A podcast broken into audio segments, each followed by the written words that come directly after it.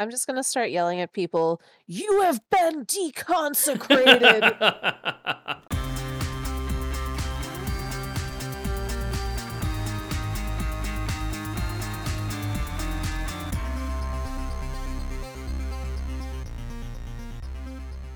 Hello, and welcome to a special bonus edition of Did You Do Your Homework, the pop culture podcast connecting academic ideas to popular media.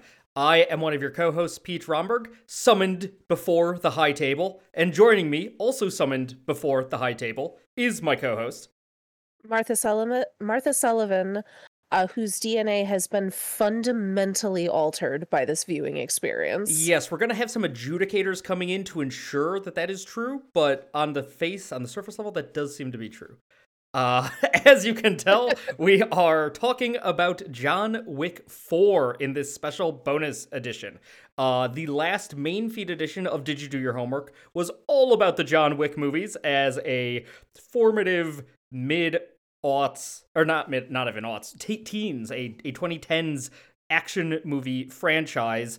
Uh, that had come out just after John Wick 4 had been released. I had seen that fourth installment. Martha had not yet. So we had kept that episode fully devoid of conversations of John Wick 4. This episode, which should be pretty short but also a lot of fun, uh, will be basically all about John Wick 4 and maybe also how the whole thing, you know, wraps up, ties into to the other three, etc. Uh, fair warning at the top here that this is just full on spoiler territory. We're gonna talk about the very last scene of John We're- Wick 4. So, you We're know, gonna talk about everything. Yeah. We're gonna get into it. you have been warned. All right, let's begin. Uh, the very first thing I want to say: yeah. there is no way this man is dead. Going right to the end. Um, oh yes. No, there's I- no. so no I- way. I really enjoyed it because in the movie theater, I I thought to myself like, if if they are done, if, if Keanu Reeves is like, listen, I'm I'm getting old, a bit little long in the tooth, can't do these stunts anymore, I want out. Um, this is a really good ending to his story. If, on the Okay. other hand, in five years, he and uh, Chad Stahelski are like, all right, we got a lot of ideas. I'm still young and spry enough. I think we can do this.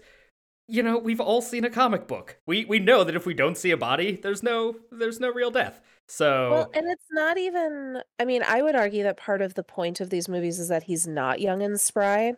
Uh, one of the one of the things I have jotted down to talk about is, um, just I love how he looks exhausted and brutalized yes, by the end of the or at, at any point during these movies. So like I don't think that feeling young and spry is a is a necessary user condition No, but it might be a, you know Keanu to make these movies. an important condition for Keanu just to be like, I don't know if I can pull these stunts off in the same way that like that I would want to be able to. Um, and who I knows, maybe guess. maybe a movie where he is incapable of doing the same feats that he used to do, like, is interesting, you know. But but we're not there yet. Um, this is also a great point. Like that was the very end. Very beginning, we have Lance Reddick being killed on screen 10 minutes in, which I was truly shocked. Yeah, I, and it's the kind of thing where it's like that is an interesting and good story decision to make before Lance Reddick himself died. And so seeing that two weeks after the announcement of his passing was a real blow. Uh, oh, and I wept yeah, yeah, full on. Um, but yeah, like I the way that I feel about these movies, like I am constantly surprised, but I am never shocked Mm, because mhm. I kind of expect like I, I just sort of expect that anything can happen. That scene I found truly shocking.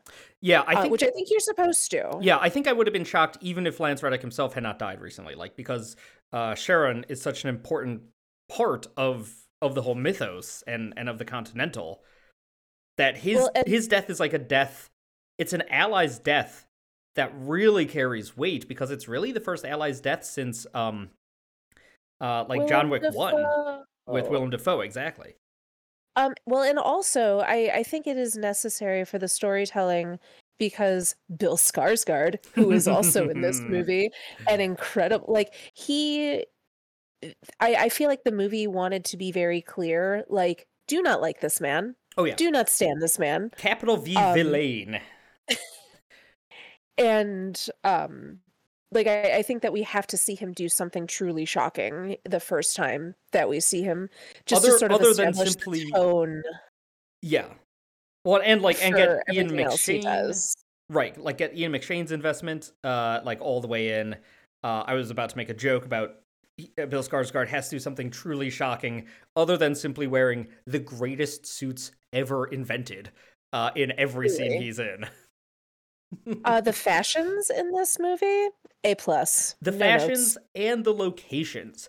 Every Oh, God. like every scene that Skarsgård is in is perfect because it's huge, lush, opulent. He's often alone at a table surrounded by food or like in, you know, a I hesitate to call it a stable, but like, you know, a Louis XIV stable designed for, you know, with, with literal horse jousting happening inside the building. It's so friggin' big.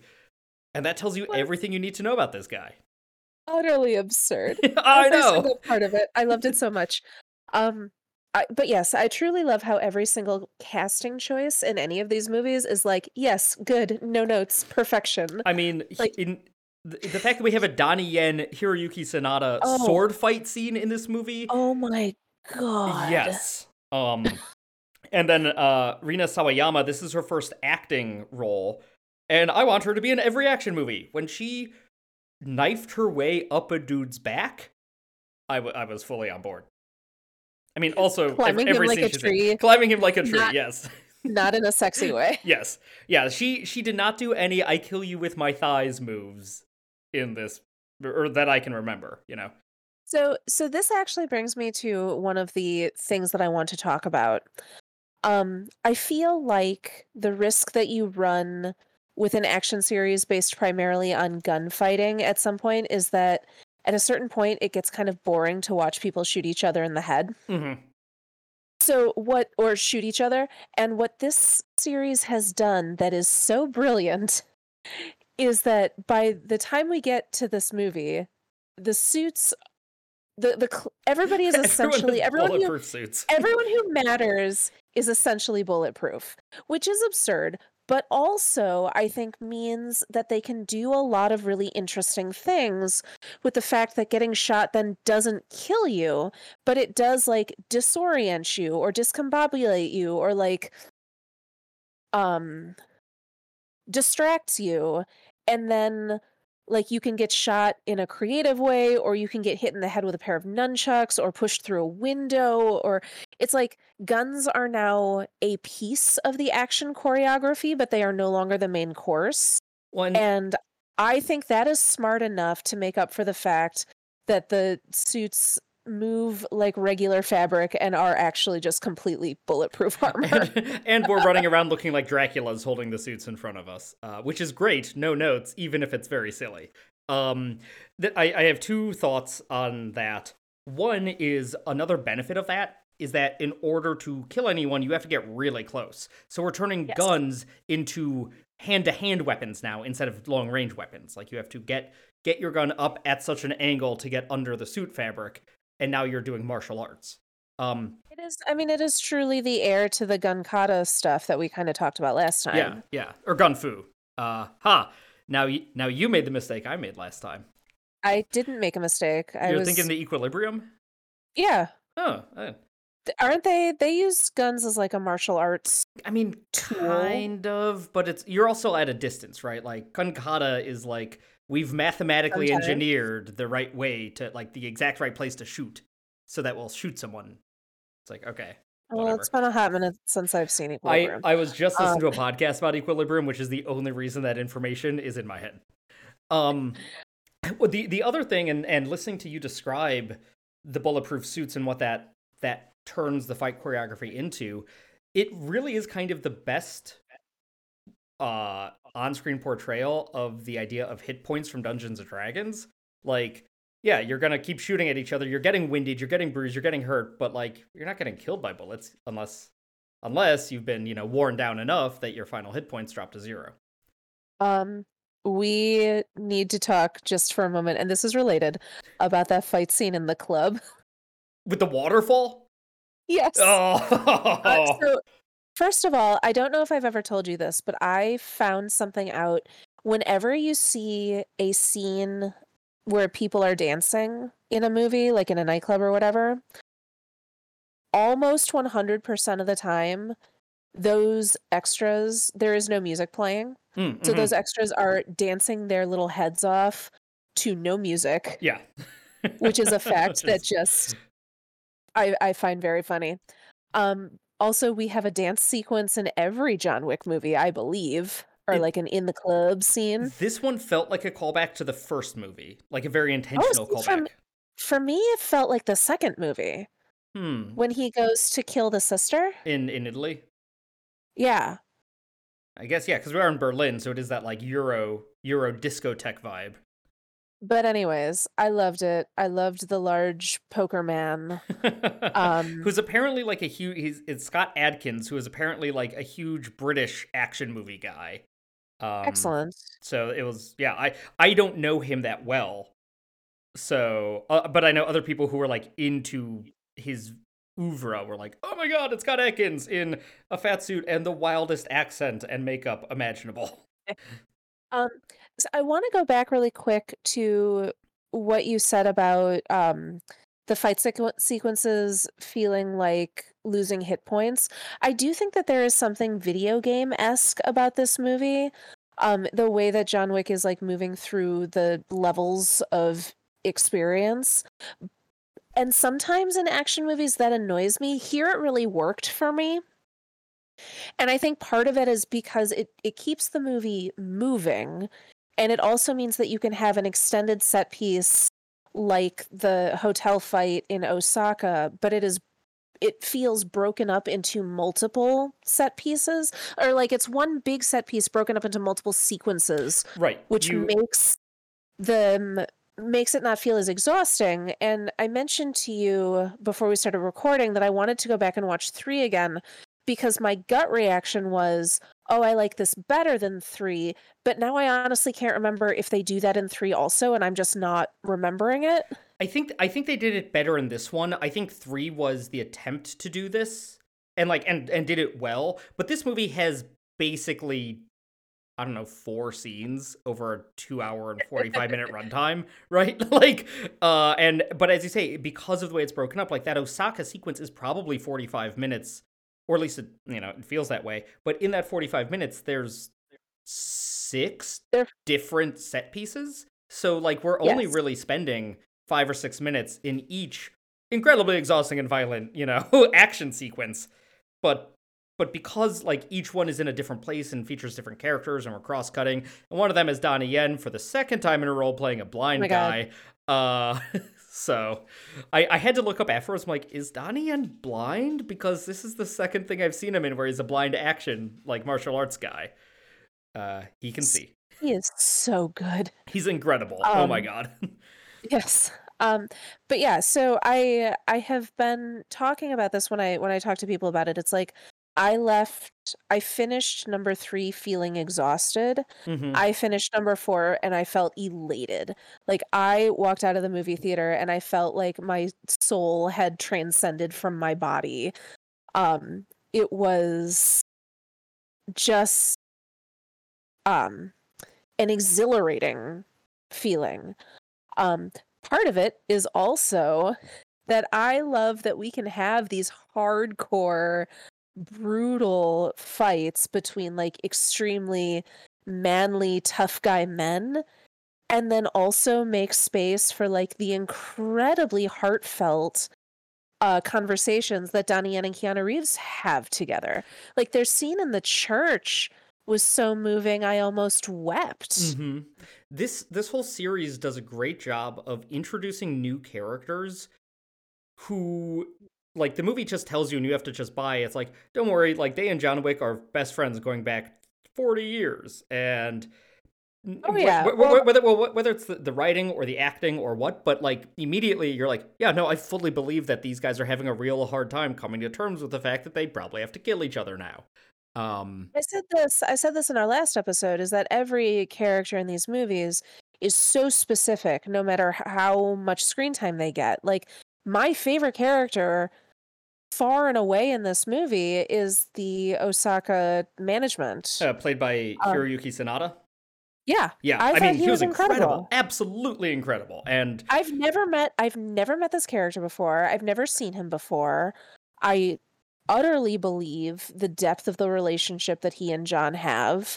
And I was so sad at how that whole thing ended. Like and then also because you are then set up to feel very emotional over Donnie Yen and his whole deal, then by the end of the movie you have this really deep like conflict over yeah, um not even whose side are you on but like um just how because Donnie Yen kills um Hiro- Hiroyuki uh, Hiroyuki Sanada is the actor. Hiroyuki Sanada yeah he kills his character and so I'm feeling some kind of way about that but then by the end of the movie I'm like but Donnie Yen is the best Right, and like I don't very- like at the final shootout. It's like I don't like that Donnie Yen killed Hiroyuki Sanada, but I don't want Keanu Reeves to kill him.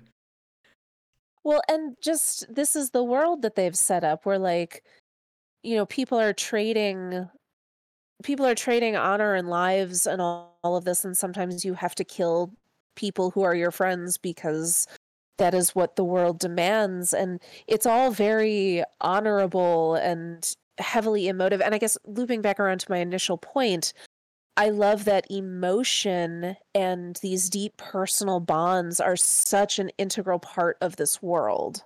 Yes, yes, I sometimes feel this I is- sometimes feel like action movies can be too sterile or like we don't talk about feelings, we just kill a bunch of people. I, I I'm was like, just about to say this is not but cold-hardened assassins who are like we repress our emotions to do our job. Exactly. Like I think it's actually really important that they don't. Like the debts of honor don't play as well if you have no honor. Mm-hmm. Mm-hmm. Well, not just if you have no honor, but if you have no like, you know, if if you're bad like a psychopath who has no emotion whatsoever, merely a code that you follow and nothing more, you're not getting those deep relationships that that you know John Wick and and Kane clearly had coming into this. You know, ni- neither of them could have that for like that that that clearly portrayed forged connection if they were both like we're honorable men, but other than that, we repress all our emotions and we feel nothing and we just do the job. You know? And this is why, of course, Bill Skarsgård's character has to die Yes. because he doesn't feel anything for anybody, Right. He is and that is his weakness. Yes. Well, and and also overweening hubris. I love that this is like, why does he die? Pure hubris. Thinks that John Wick is dead. Wants to take that last shot. No, he doesn't even think he's dead. He just thinks that he's dying. Well, he thinks he's dying, but he also thinks he's like, hey, great. Now that now that the job is done, I can swoop in at the end and take like take the uh uh not the prize, kill like shot. yeah, the kill shot. Like take the um uh the glory. You know, he's a kill thief. That's all he is. He's a he's a glory hungry kill thief. Um, I loved it so Um, much.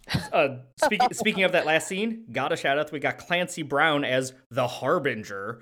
Um, anytime Clancy Brown is in a movie, I am very excited. The fact that we have Clancy Brown and Ian McShane in this movie, two people who I would happily let read the phone book to me, uh, just it truly incredible. Um, and be- McShane is the funniest person in these movies. I just want to. Yeah, because he's literally just playing his character from Deadwood, and I would like that character to narrate my life all the time. uh, especially when he like vaguely mispronounces Latin or like pronounces Latin with like the most American accent ima- or like Ian McShane accent imaginable. Love it, love it. Um, this because of this movie, I learned that Clancy Brown is the voice of Mr. Krabs in SpongeBob SquarePants, which has shaken me to my core.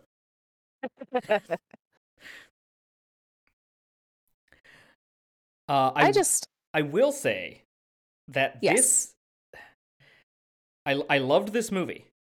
It was a rocky start for me because I went to a, a nice local movie theater. It's not an art house because it, it you know plays every Marvel movie and, and whatever, but it's a little two screen situation. And during the trailers, the aspect ratio was all messed up. And so all of us Oh, in no. the theater were sort of sitting there being like, and you could like feel everyone shifting around and being like, all right, well, it's the trailers. The aspect ratio is messed up. Maybe it's gonna fix for the movie itself. And then the opening, like the um, the production company cards start kicking in, and it's like it's kind of hard to tell if the aspect ratio is messed up or not. And the opening scene is just a fist punching a a dummy, and it's all centered. And you're like, ah, still can't quite tell. And the instant it shifted to another shot, we're like, aspect ratio is still messed up.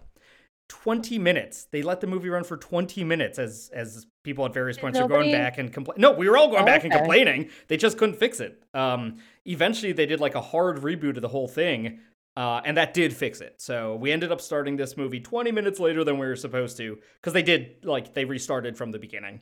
Um, but it was like I had never seen that happen before in this theater. I never seen that happen before in any theater. Uh, the crowd was close to mutinying, and I think it was the first showing like it, it was a Friday night show, so maybe they had shown it like the Thursday night before, but it was one of the first showings. Um, and then like you know once they fixed it, everything went fine, and the rest of the, the time was a great time. But it was a definitely a rocky start for the whole like Lawrence of Arabia sequence. I did not love the Lawrence of Arabia sequence as much as I loved the Warriors sequence. I loved I as soon as I realized that we were doing a Warriors bit, uh, it's a good thing I know how to act appropriately in a movie theater, uh, because otherwise I would have been standing up, uh, shouting uh, expletives of joy and pumping my fist that we got a Warriors homage. It was very good too. I will say I had two little nitpicks of this movie, and they both came up during the Warriors homage. Uh, one is that I, I feel very strongly that if you are going to put a Fast and the Furious in your movie, you should go full Fast and the Furious. So I wanted more wide shots of the car chaser on the Arc de Triomphe. I wanted to see more of the driving. So I, I was okay with it because I felt like we got out of the cars pretty quickly. And at that point, I loved the close shots where you're just fighting in the middle of the Arc de Triomphe. And at any point, a car could whiz by and smash into someone uh, like from no, from nowhere. Very, that stuff was all very good. I just also loved watching John Wick use a car as a weapon. yes, I, I loved watching him use a car as a weapon, and then I loved watching him use other cars as weapons. you know, like right. moving cars. Um, uh, also, also other... like we've we've all seen racing, like you know, Fast and Furious movies around the Arc de Triomphe. I loved that we got out of the cars and then had a gun battle in the middle of that roundabout, you know, from hell. Uh, I've I've never seen anything like that. Once again, this this whole series has the best set like locations and sets imaginable. Uh, my other nitpick is this movie is generally, or these movies are generally very, very good about including women. And I thought that we deserve to have some female dirtbags in the like unwashed mook characters. Sure. Like in our in our waves of villains, they were just all like dirty white men, and I was like, you could make you could make some of those dirty white ladies or yeah, have, have dirty them... dirty people of color. Yeah, have some of them get like you know bit by Mister Nobody's dog. Have some of them get lit up by like the insane shotgun flamethrower exploding bullet yeah like thing. we get some we get some women in suits in the osaka building it yeah. just it seemed weird to me that all of a sudden we didn't have any women extras, and that bummed me out. The Bechdel cast, uh, which is a, a podcast I assume you're familiar with. I am. I've never listened to it though. Okay, they they recently had an episode about John Wick One, and they were. It was sort of the vibe where they were like they had a lot of fun, and then when they analyze it through their angle of like Bechdel test feminism, yeah, obviously it doesn't pass, but also that's not the right lens to analyze this movie with you know, a, a well, bit of a like and... if if every if all you have is a hammer, then sometimes you're going to be hammering things that don't like that you shouldn't be hammering. Well, and the Bechdel test, like it is worth it is a worthwhile thing to keep in mind. It is not always the most useful and right. analytical lens to look at stuff in. Right, exactly. Exactly. Um um and that's yes, like I yeah, thought... kind of felt that here cuz like yeah, the only I think the only female character with any lines whatsoever is um uh Rina Sawayama in this in this chapter. Well, um, and also Katya, the Russian, um, or the um, oh right, the head of the um Bel- the Belarusian. Be- yeah, the Belarusian, and they're yeah, the Roma, head of his right? family. Yeah. yeah. Uh, and it's like, okay, yeah, so there are there are two important female characters in this. They don't talk to each other. That's not what these movies are about. You know. Um Well, and movies are allowed to be about male friendship. Yeah. Like yeah. that is also true. Yeah. Um it's one of those things where it's like if we just had more of the thing, then it wouldn't matter as much when we don't have the thing. Yeah, I'm just now realizing that Katya was played by Natalia Tena, uh, who played Tonks and Osha. Uh, Tonks in Harry Potter and Osha in Game of Oh, Thrones. Yes. I did not realize that was her, and I love her. Yeah, she is incredible. Um every every scene of this movie drifts with so much over the top ritual and I love it so much. Like when they're burning their arms on the on the pot to like you know get him back into the like the Belarusian aroma fold. Uh it's like this. I I love the insanity is of this entire here for. universe. Exactly. like my pain is your pain. All right, let's do it. um, going back a while, you were talking about how this feels a lot like a video game. And Yes. the sequence through the abandoned apartment complex, where we go fr- into a overhead view as he has the insane flamethrower shotgun exploding bullet thing, which was it's the kind of thing where you're like, well, that's the silliest weapon in the world, and you ran out of exploding rounds five minutes ago. But you know what? I'll allow Listen, it. Listen, was say, you Right. shut your mouth. Right. but it, like it was a like seeing that top down view as we're going through the rooms it really did feel like either a video game or like a d&d game where you're getting that uh, you know god's eye view looking directly down as he's just exploding mooks with an exploding shotgun uh, well, there is a video game that my husband plays quite a bit of called Door Kickers, which Hmm. is a top-down game where you play as um so like literally this military well you play as like military or cia or whatever um but yes you assign all your actions and then um your people kick in doors and Mm. clear rooms and Mhm. But yes that was what it reminded me of um and as soon as those unwashed mooks practiced with that flamethrower rifle i was like this is about to be a fun time right we're gonna have people exploding great um but Um, yes yeah the and we, we. Right. We talked about it off air. The bit where he's going up the stairs to um uh Sacré-Cœur, uh and it's exhausting, and then he gets to the top and is kicked back down.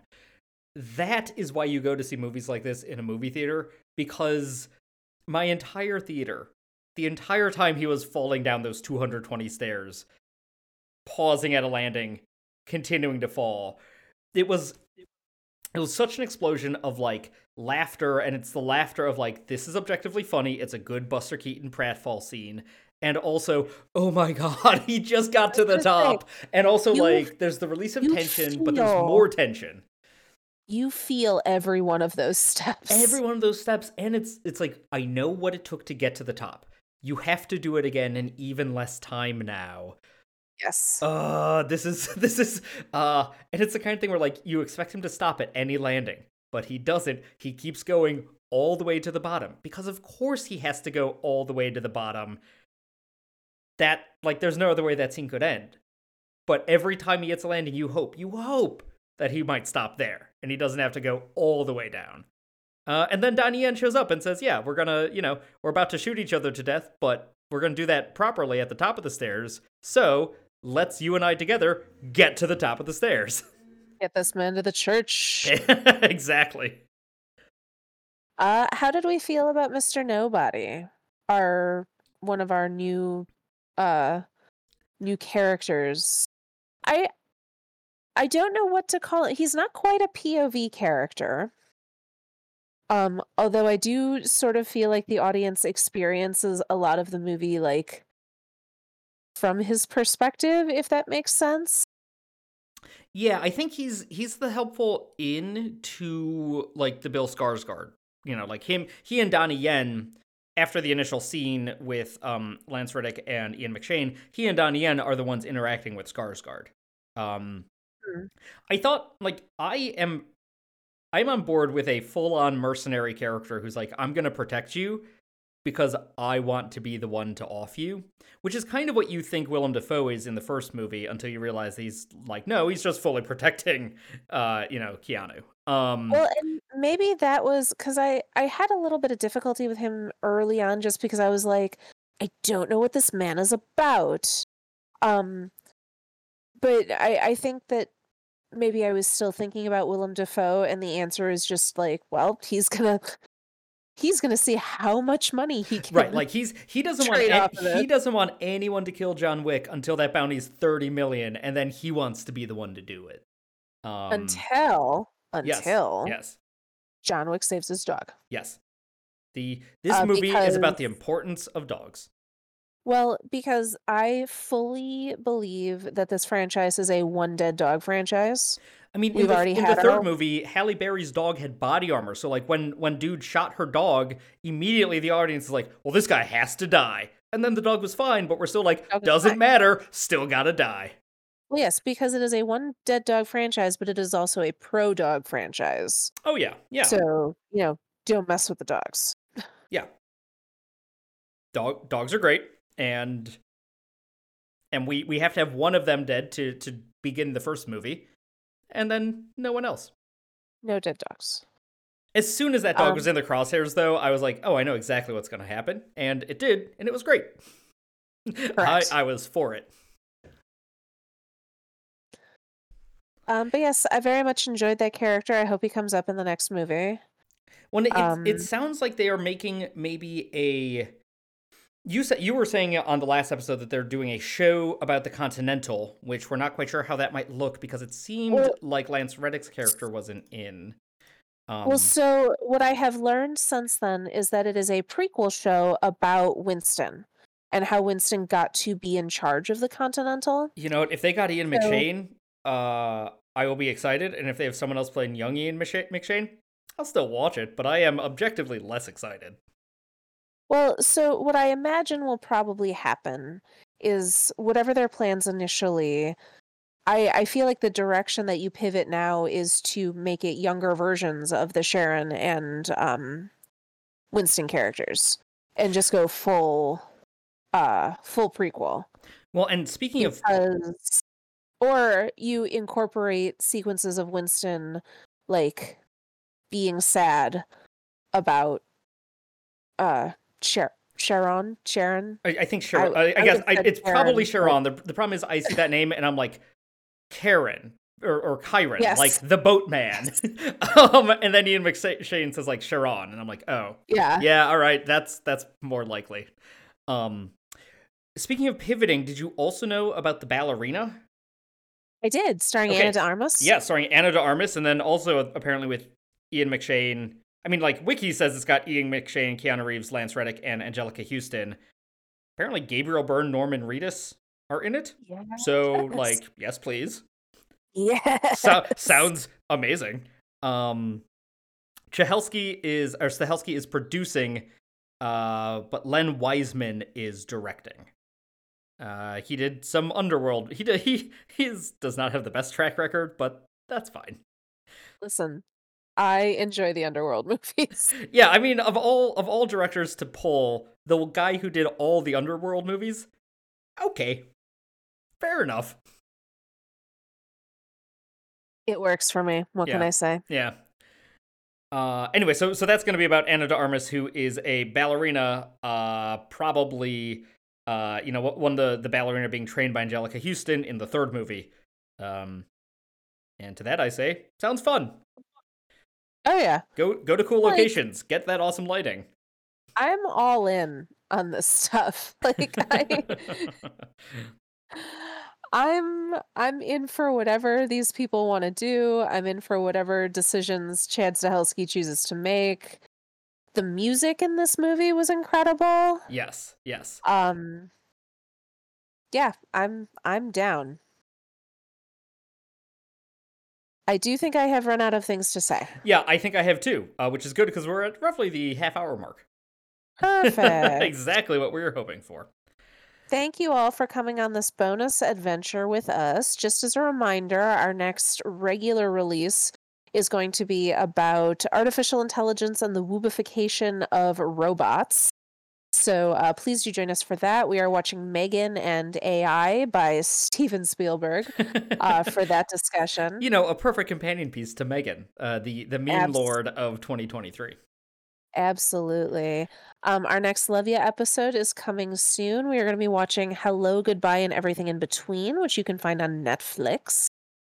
Uh, you can check out my newsletter at tinyletter.com backslash magical Martha. I believe the last thing I posted on there was a list of everyone I think who should host the Oscars. Um, you can follow me most places at Magical Martha, except for Tumblr, where I am at the Libratrix, because I got locked out of my original account. Uh, Pete, where can people find you? You can find me on Twitter at Piko3000, P I K O 3000. I'm trying to cut back on that ever since Elon turned the Twitter bird into Doge from Dogecoin and the memes. There was because there was a beautiful period where people were complaining about that, but it had not yet come to my account. Same. And then it came to my account, and I was like, "Well, that's an easy way for me to stop going on Twitter a bunch." Um, because every time I saw it, I was like, "Right, Elon, dumb." Close, close window. Uh, it's gone back to the birds, and now I'm like, eh. I I am still trying to pull back on it. Um, you can also find me on Letterboxd at p romberg p r h o m b e r g. Uh, looks like the last movie that I watched was uh, well, uh, we watched eighty percent of Little Women last night, but we didn't finish it, so I haven't logged it yet. Um, so the last movie we watched was Runaway Jury, which uh, was really good, and boy, is that movie from 2003 before Congress and the courts did everything they could to protect gun manufacturers from any possible repercussions. Uh, yeah, truly. Yeah. yeah. The last, yeah, follow me on Letterboxd. The last movie I watched was John Wick 4. well, and actually, by the time this drops, it will have been Dungeons and Dragons, which was a great time at the movies. Hopefully, yeah, yes. Yeah. Yeah. I hope you enjoyed it as much as I did.